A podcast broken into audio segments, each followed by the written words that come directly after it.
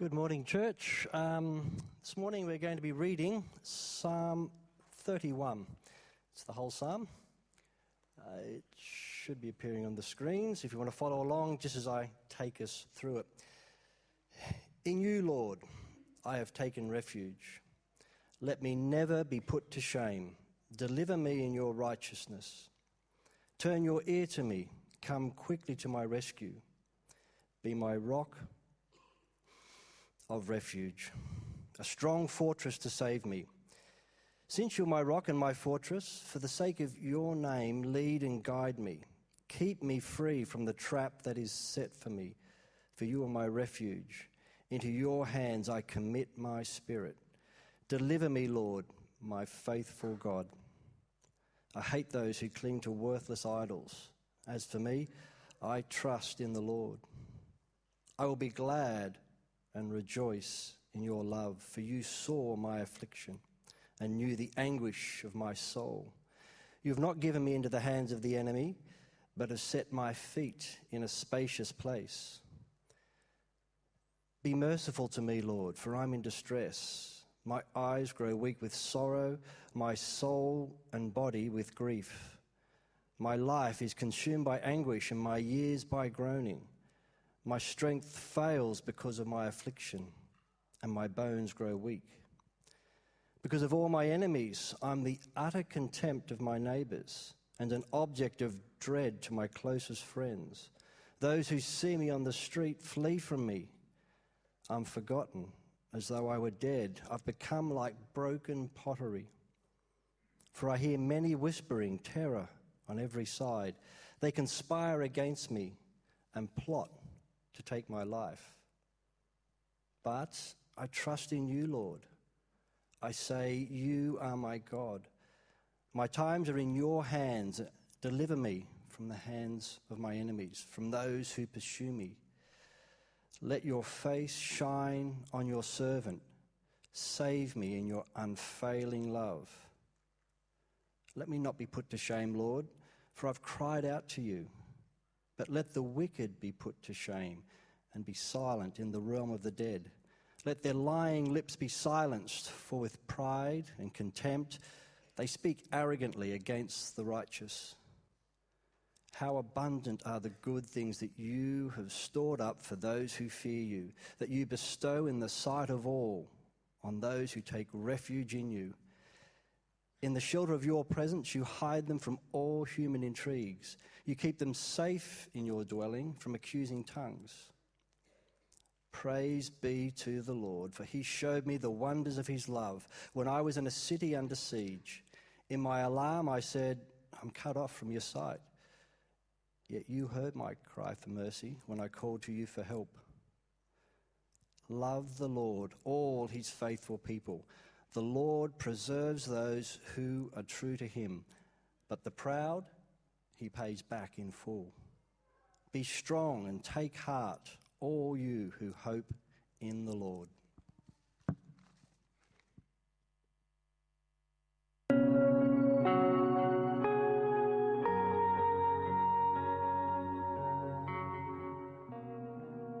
Shall I crucify your king? Pilate asked. We have no king but Caesar, the chief priests answered. Finally, Pilate handed him over to them to be crucified. So the soldiers took charge of Jesus. Carrying his own cross, he went out to the place of the skull, which in Aramaic is called Golgotha. There they crucified him, and with him two others, one on each side and Jesus in the middle. Pilate had a notice prepared and fastened to the cross. It read, Jesus of Nazareth, the King of the Jews. Many of the Jews read this sign, for the place where Jesus was crucified was near the city, and the sign was written in Aramaic, Latin, and Greek.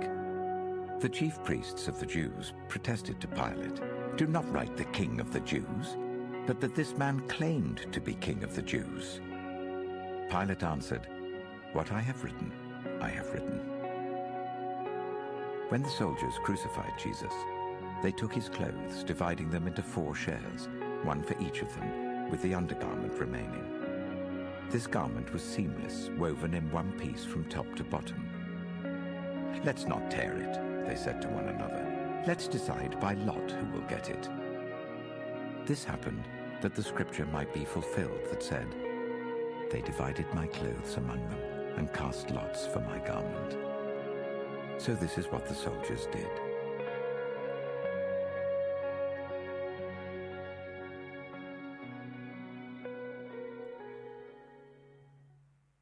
The 3rd of April AD 33 was a day that featured some most significant value judgments.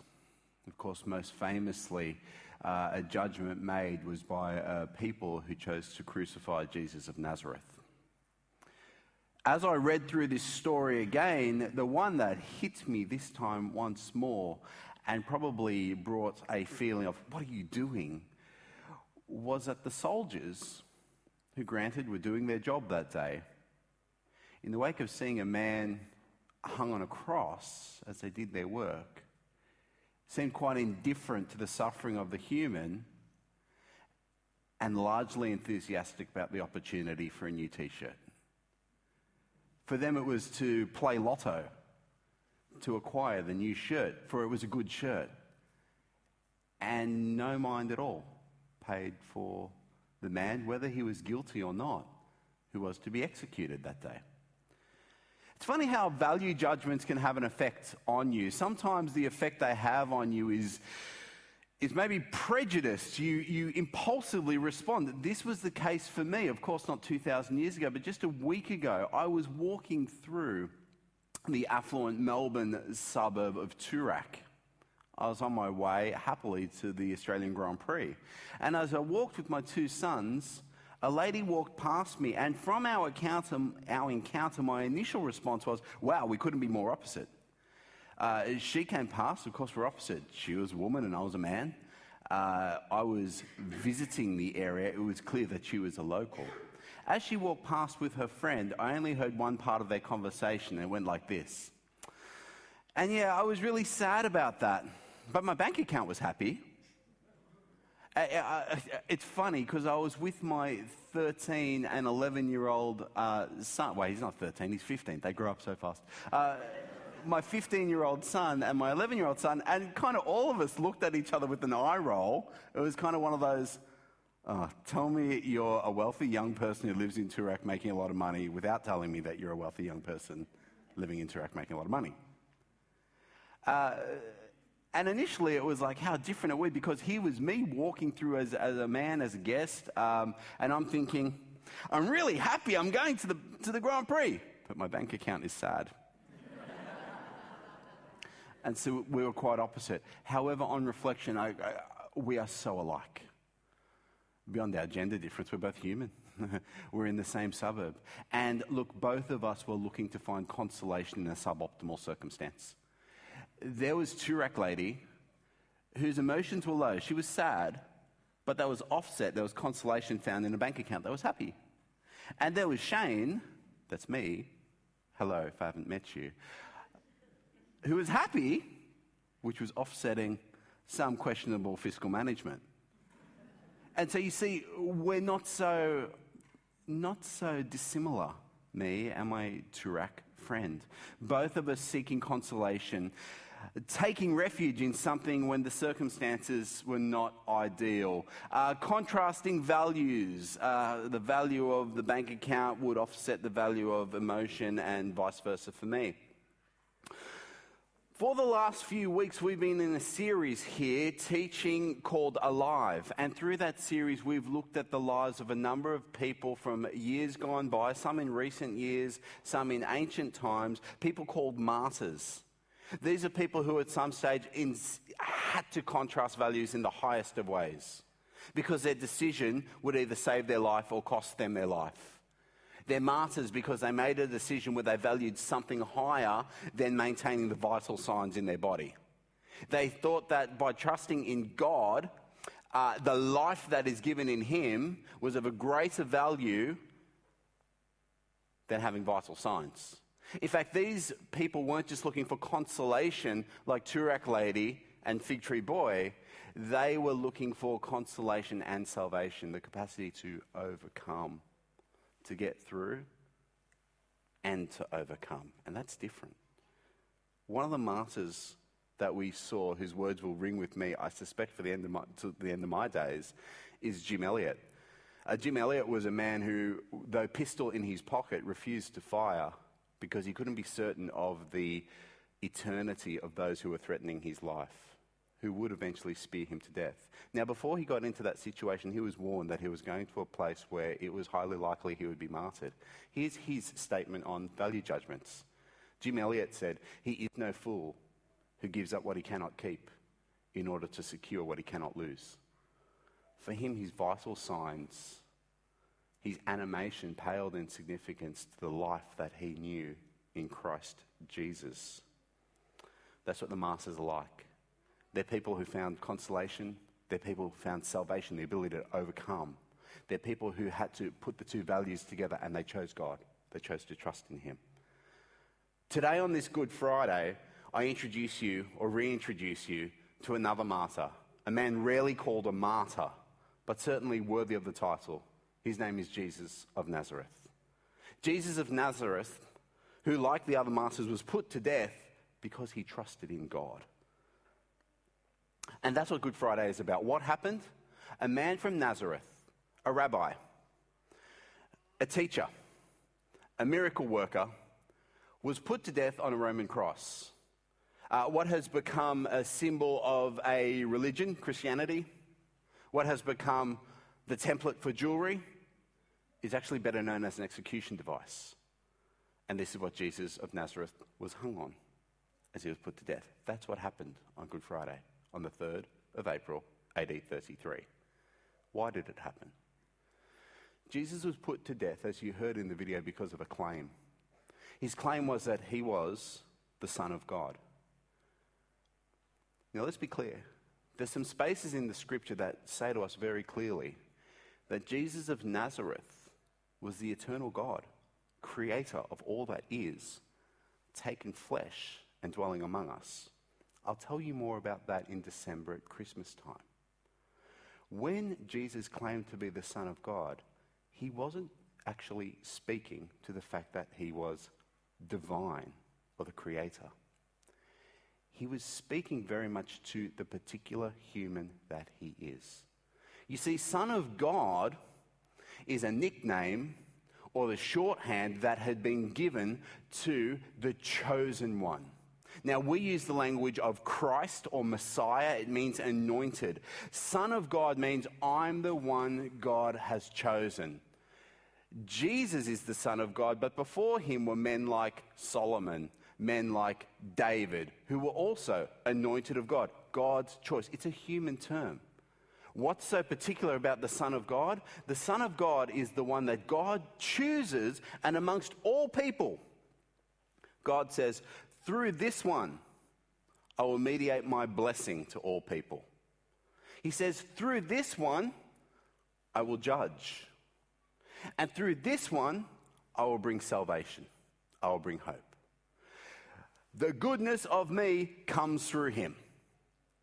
I've chosen him. Jesus was saying, God has chosen me. He was claiming, God's chosen me. He's called me Son of God to be the space where you can find God's blessing where God's judgment will be executed and where God's salvation can be found.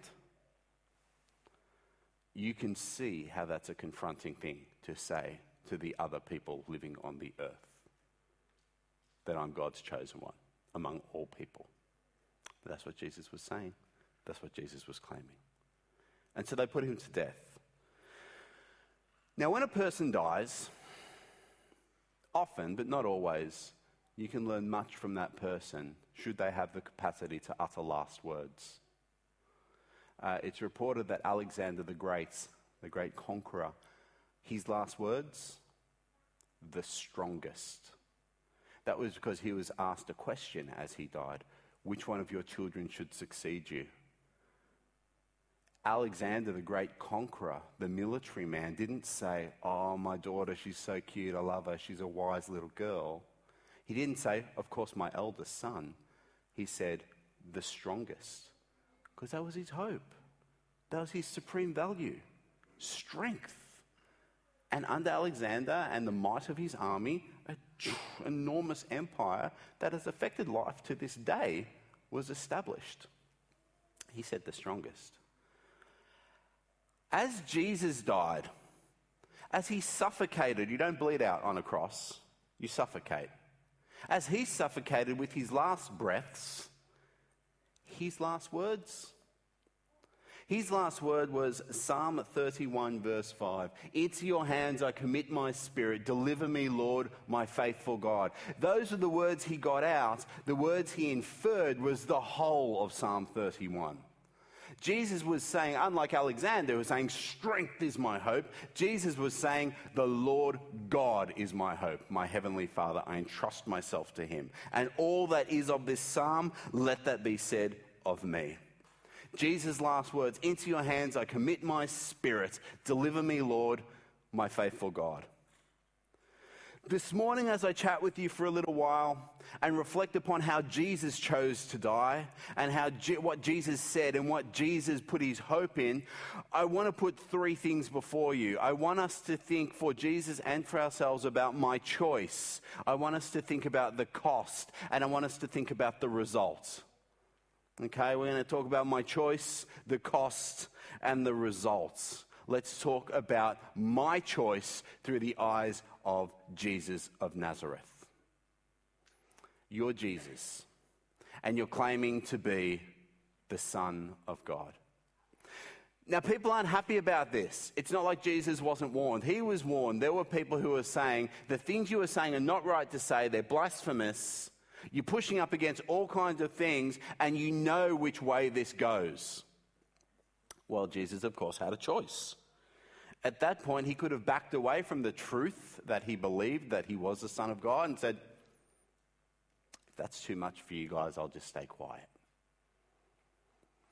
Or perhaps he could have gone into some kind of negotiation with those who were threatening him and said, oh, Maybe there's a way for us to work this out together. Indeed, there are parts of the scriptures that tell us before Jesus was executed, there was a trial of, of sorts before Pontius Pilate, the Roman prefect, the guy who was in charge. And Pilate, though a little flaky as a judge, certainly was reaching out to Jesus at times, saying, Hey, don't you realize I have the power to steer this whole thing for you? Do you want to work together on it? Jesus had a choice. He said, No, not particularly. I stand by my claim. You, you do you, boo, and I'm going to do me. Jesus' choice was to stand by his claim, and as he's put to death on the cross, we read this Psalm 31, verse 1. In you, Lord, I have taken refuge. Let me never be put to shame. Deliver me in your righteousness. As Jesus was hung to a cross, his choice was not negotiation with others. It wasn't to back away from truth. It wasn't even to answer the call of some who said, Hey, he saved others, save yourself. Come down from that cross. Now, I wager a man who raised the dead, fed 5,000, and walked on water, calmed a storm, was quite able to pull a few nails out and jump down and say, Done. But that's not what he did. His choice wasn't in his own strength. His choice wasn't in the capacity to negotiate with others. His choice was, In you, Lord, I have taken refuge. I find my consolation in you, and I will find my salvation in you. You will bring me through this, and you will bring me out of this. You will console me through it, and you will rescue me from it. Not just, I was sad, but my bank account was happy. Or I was, oh, my bank account, but I was happy. That's consolation. Jesus receives consolation and salvation.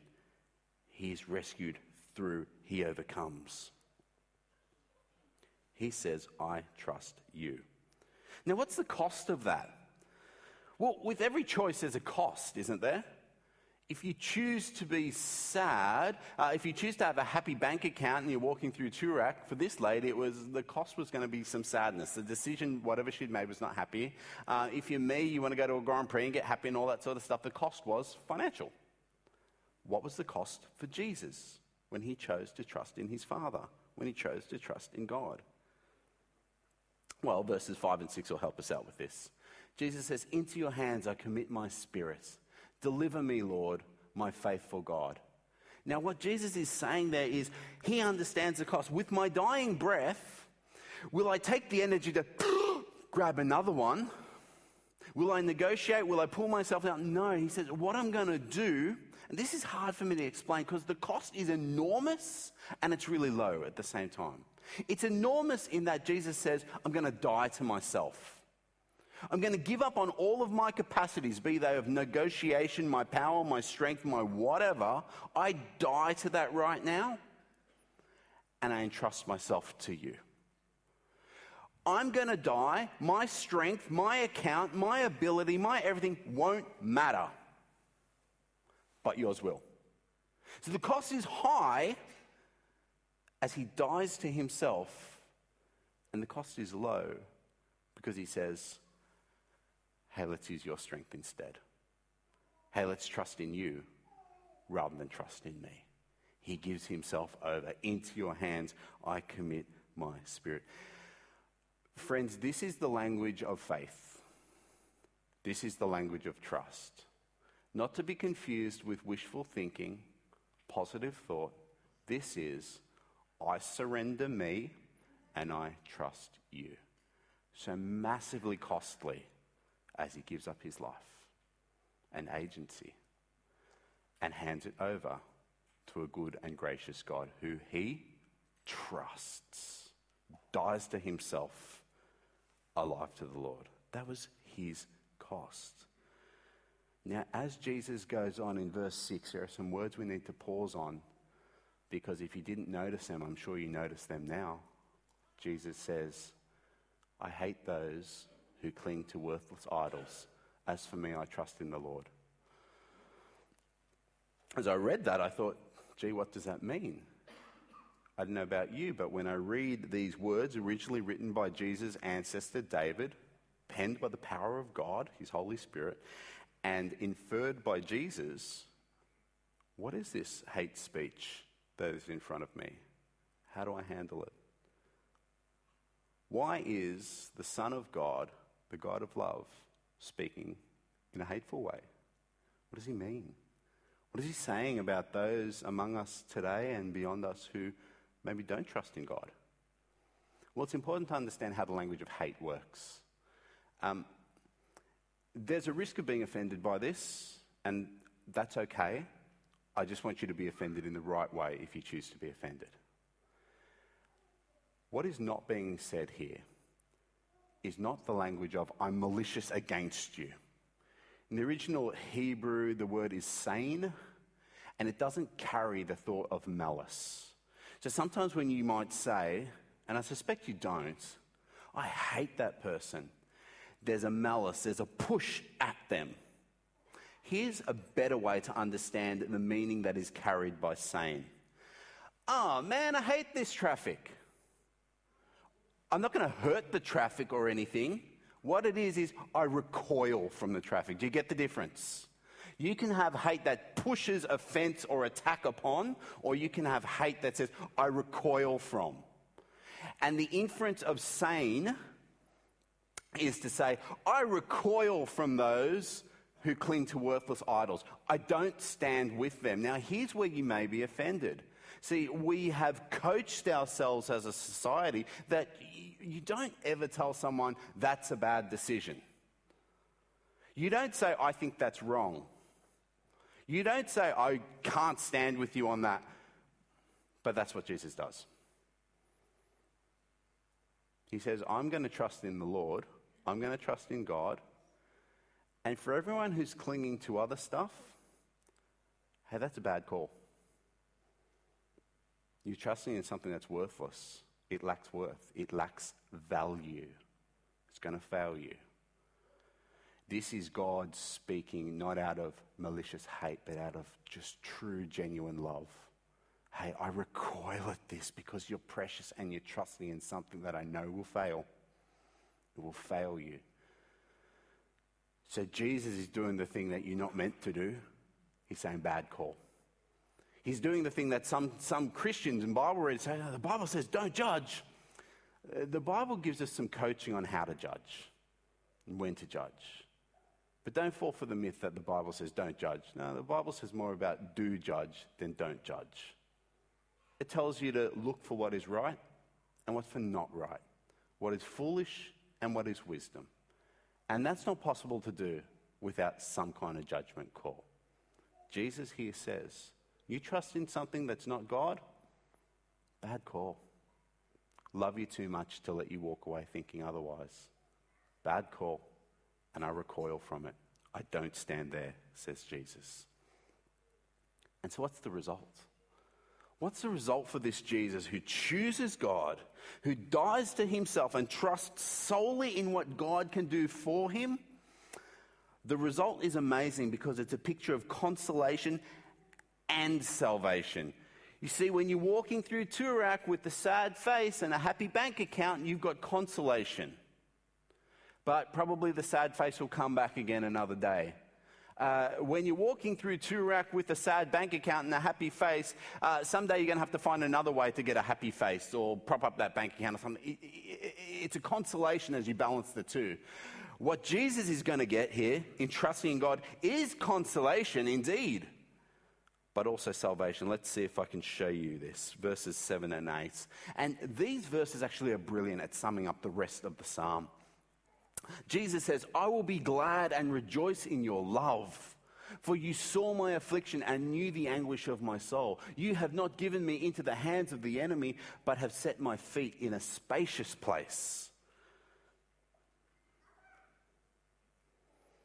He's saying, You see me. Man, isn't that the first step to consolation when times are tough? To be seen, someone noticed, to know that you're loved. He speaks of rejoicing. This is the language of joy, not just passing happy, I went to a car race, but a joy that is inside even in difficult circumstance. Now, I told you, Jesus is a man like you and I, but you still might find that a little tricky so let's back up. Because remember, this psalm was not written by Jesus, but it was said by Jesus. It was written by his ancestor, a man called David. And David's a guy who's had some experiences that might resonate with you. And these are his words. David was a man who knew what it was to grieve the loss of an infant child, dying shortly after birth, and trying to console his grief stricken wife. I'll be glad and rejoice in your love. These are his words. David's a man who knows what it is to have his adult son turn against him, hate him, and despise him. And these are his words I will be glad and rejoice in your love. David's a man who knows who knows how painful it is to see his own moral shortcomings start to be reflected in his offspring and go, man, how I failed as a dad. But these are his words. David is a man who knows what it is to be estranged from family. Even to see his own dad that didn't really see him, but was more impressed with his brothers. Well, these are his words. David's a man who knows what it is, as you and I do, to be grief stricken in yourself because you know you messed up because the culpability is yours. You did something wrong. It hurt you. It hurt others. You did bad. And you feel ashamed. These are his words. David's a man who knows what it is to be under unfair accusation. These are his words. David's a man who knows what it is to have his body start to be taken over by illness and aging. And friends, these are his words.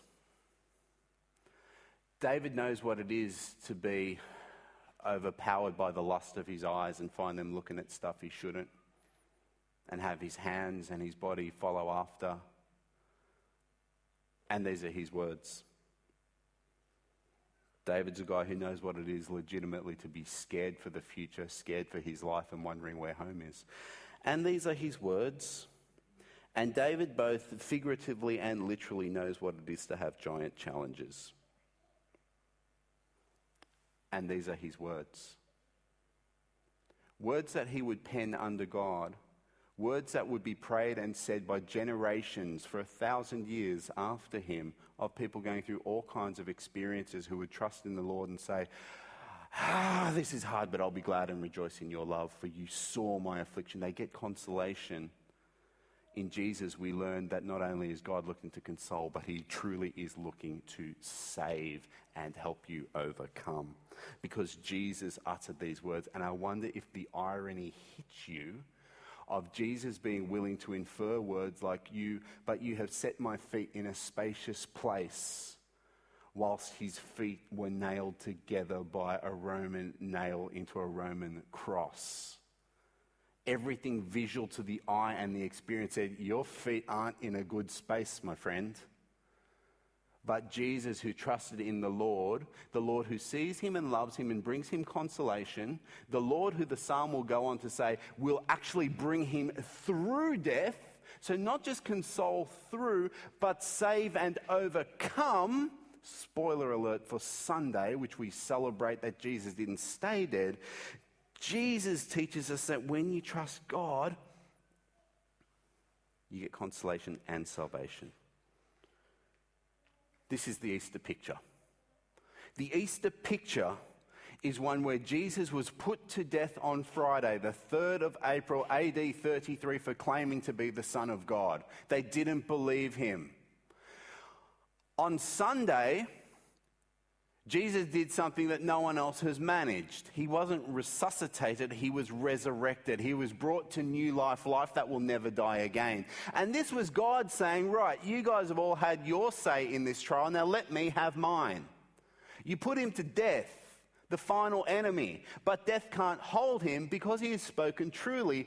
I am raising him. He committed his last breath to me, his spirit, and now by my spirit, I'm putting it back in him, raising him from the grave and declaring him to all of you, Son of God. The space you go, the one you go to to receive my blessing the one who will judge the living and the dead, and the one in whom, and the only one in whom, there is not only consolation to be seen, loved, known, and have joy through a life that has ups and downs. But there's salvation and overcoming. There is something beyond the time of this earthly life. God's saying at the resurrection, Jesus claims are true. And here's the beauty of Jesus He's not that leader that says, Hey, trust me, I'll look after it. And you think, Gee, I hope you will. Jesus is the leader who says, How about I go first? Because that's what he did. Nailed to the cross, dying breath, he says, Hey, the only way to live and the best way to die, into your hands I commit my spirit. For you are the God of consolation, the God of salvation, the God who allows us to overcome. Trust me, because I will go first, and I have gone first. And so his invitation is indeed to come to the Son of God and to say to him, Into your hands I commit my spirit, and to receive the same consolation and the same salvation. And so I must ask you this morning I told you about Jesus' choice, the cost, and the results. Will you permit me to ask you about your choice, the cost, and the result? What I mean, friends, is where are you looking? Where are you looking for consolation? And have you twigged that there is also salvation? Is it as simple as, I'm sad, but my bank account was happy? Or, ooh, blowing some dollars this weekend, but hey, it's fun? Or is it something more profound? Where are you looking for consolation and for salvation? What's your choice? Are you an into your hands I commit my spirit God person? Or are you looking somewhere else? Hey, you've been so respectful to listen to me for the last half an hour. Let me be respectful back and not trivialize your decision. I follow Jesus. And I have to tell you, not because I'm against you, but because I'm for you. If you're looking somewhere else, bad call. Not a good decision. I think you're somewhere else might entertain you for a little while, but God promised me, and I promise you that it will fail. It's not a good call. What's your choice? Can I ask you about the cost of your choice? You see, when you choose God, it's cheap and it's expensive. It's expensive because you surrender your life like Jesus. You say, hey, not me anymore, not my scorecard, not the good, not the bad. I trust you. I trust you to be good, kind, and to have my back, to see me, to love me, and to bring me through this life and beyond it. I trust you. So I'm going to die to me, and I'm just going to trust you. And that's all you've got to do, is trust that God's got it. Or you can continue to make what I've called an unwise decision and trust something else. But can I ask you about the cost of your something else? Have you noticed that with God, I said, look, there's one big cost. You die to yourself, you trust Him, He takes care of the rest. The thing with the everything else, have you noticed the recurring bills? Have you noticed that it keeps coming back with a, a payment plan? You know, I got happy on the weekend, so what am I going to do next weekend? My bank account got topped up. Uh, when's the next payday? Have you noticed that all these other things keep hand out time for payment, time for payment? And have you noticed the inflation? Have you noticed that they demand more and more and more and more and more from you? And what promised to give you consolation has led you into slavery. Well, that's not what it's like with Jesus. The cost is just stop counting on you, start counting on Him, and the results. The result is as it was for David, as it has been for generations of faithful Israelites, as it was for Jesus, as it is for all who trust in Jesus, there is great consolation. A God who walks with you, sees you, loves you, and gives you joy even in hardship. But not only consolation gives you salvation and overcoming, promises that the hardship will end and there will be eternity and eternal life with Him. That is what it is to be truly alive. And so, can I ask you this morning are you happy just to be consoled for a while? Or do, we, do you want to have a look at being consoled and saved? In Jesus, there is both. Today, there are some values to contrast. And I'm praying that everyone here will choose the words of Jesus to trust in God for their consolation and for their salvation. And I'm going to be real with you about this because I'm going to ask you to make a response to that in a few moments. I want to offer you a time to reflect on some of the things I've shared with you. for They are significant.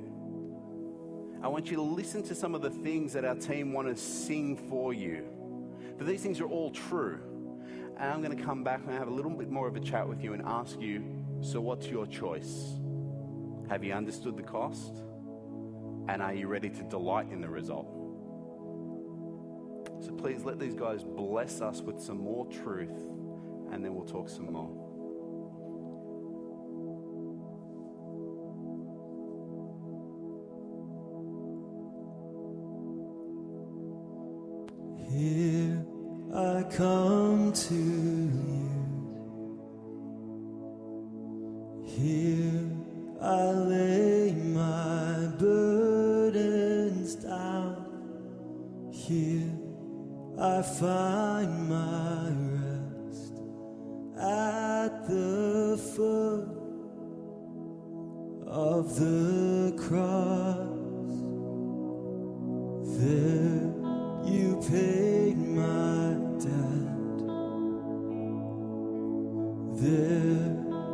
You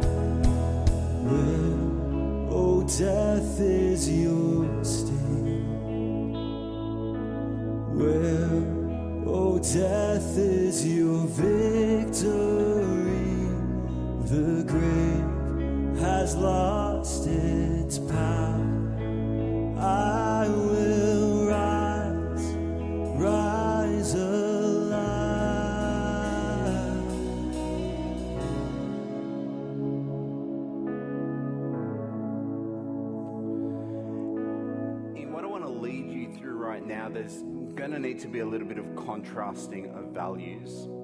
Uh, in the vicinity of your seat, you might see a response card such as this. There's also a QR digital version that you'll be able to see on the screen. Here's the contrasting of values. I know what it's like. Sometimes, uh, as we speak and we want to act upon significant decisions, you think, look, I've made my choice. Oh, I don't want to do that thing. I get that. I feel that way too sometimes.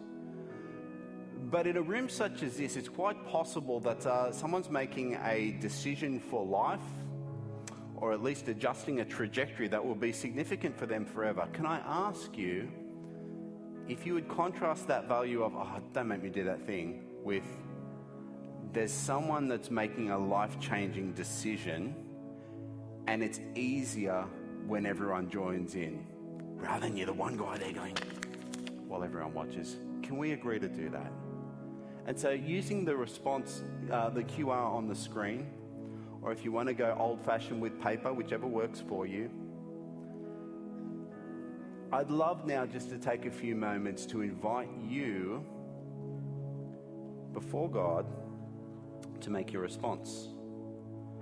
Yeah, perhaps today, as uh, you've heard what's been sung, maybe through the witness of a friend, someone who's been talking to you and telling you about Jesus for a while, and they might have brought you along today, maybe through the things that I've shared with you from the scriptures, you want to say, you know, it's time to make a choice for Jesus. It's time to commit my life to Him. He is stronger than I am. I want something more than consolation. I want to overcome as well. I want salvation. I believe He rose from the grave. I love that He spoke those words that speak to all seasons of life. And I want to entrust himself, myself to Him now for the very first time. Or maybe you once entrusted yourself to Him and something slipped and you've been just trusting yourself and you want to come back to Jesus today. That's a really good box for you to tick or to mark, however you do that. Because that's your indication where you say, Today, into your hands I commit my spirit. God, I trust you. And if that is you, then the great news is then transaction is complete. You are now in God's strength. Salvation is yours. I can't wait to walk through life alongside you, watching the joy and the consolation that God brings through the ups and the downs. And I want you to know that heaven celebrates as well. And so, if that is you and you did tick that, I'm just going to offer a prayer for you right now. Uh, if, if all would respect those I'm praying for, let's bow our heads. Heavenly Father, you are a great God. Uh, you've shown yourself to be powerful because you overcame death in Jesus. You've shown yourself to be loving because you sent your Son to die for us.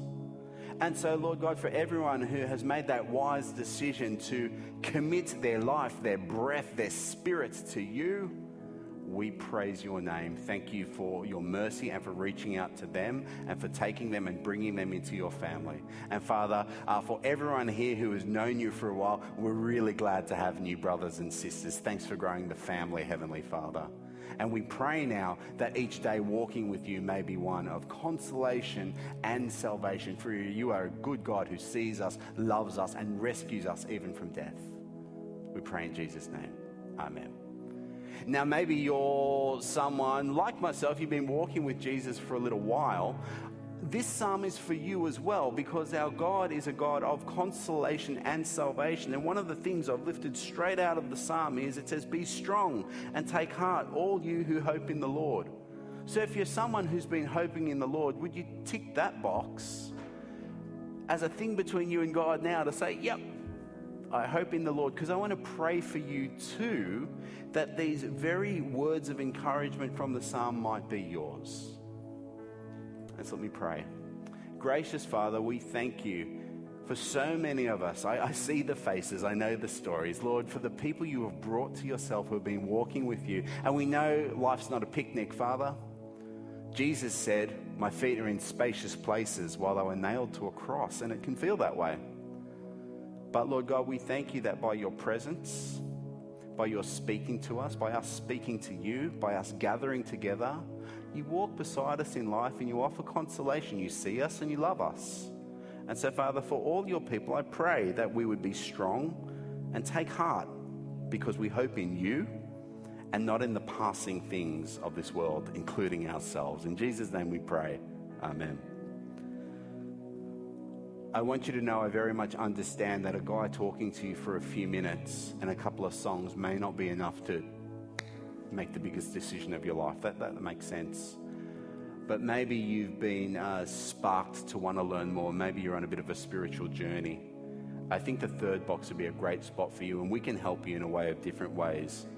In the psalm, the psalmist says, Be merciful to me, God, because he was wrestling some stuff.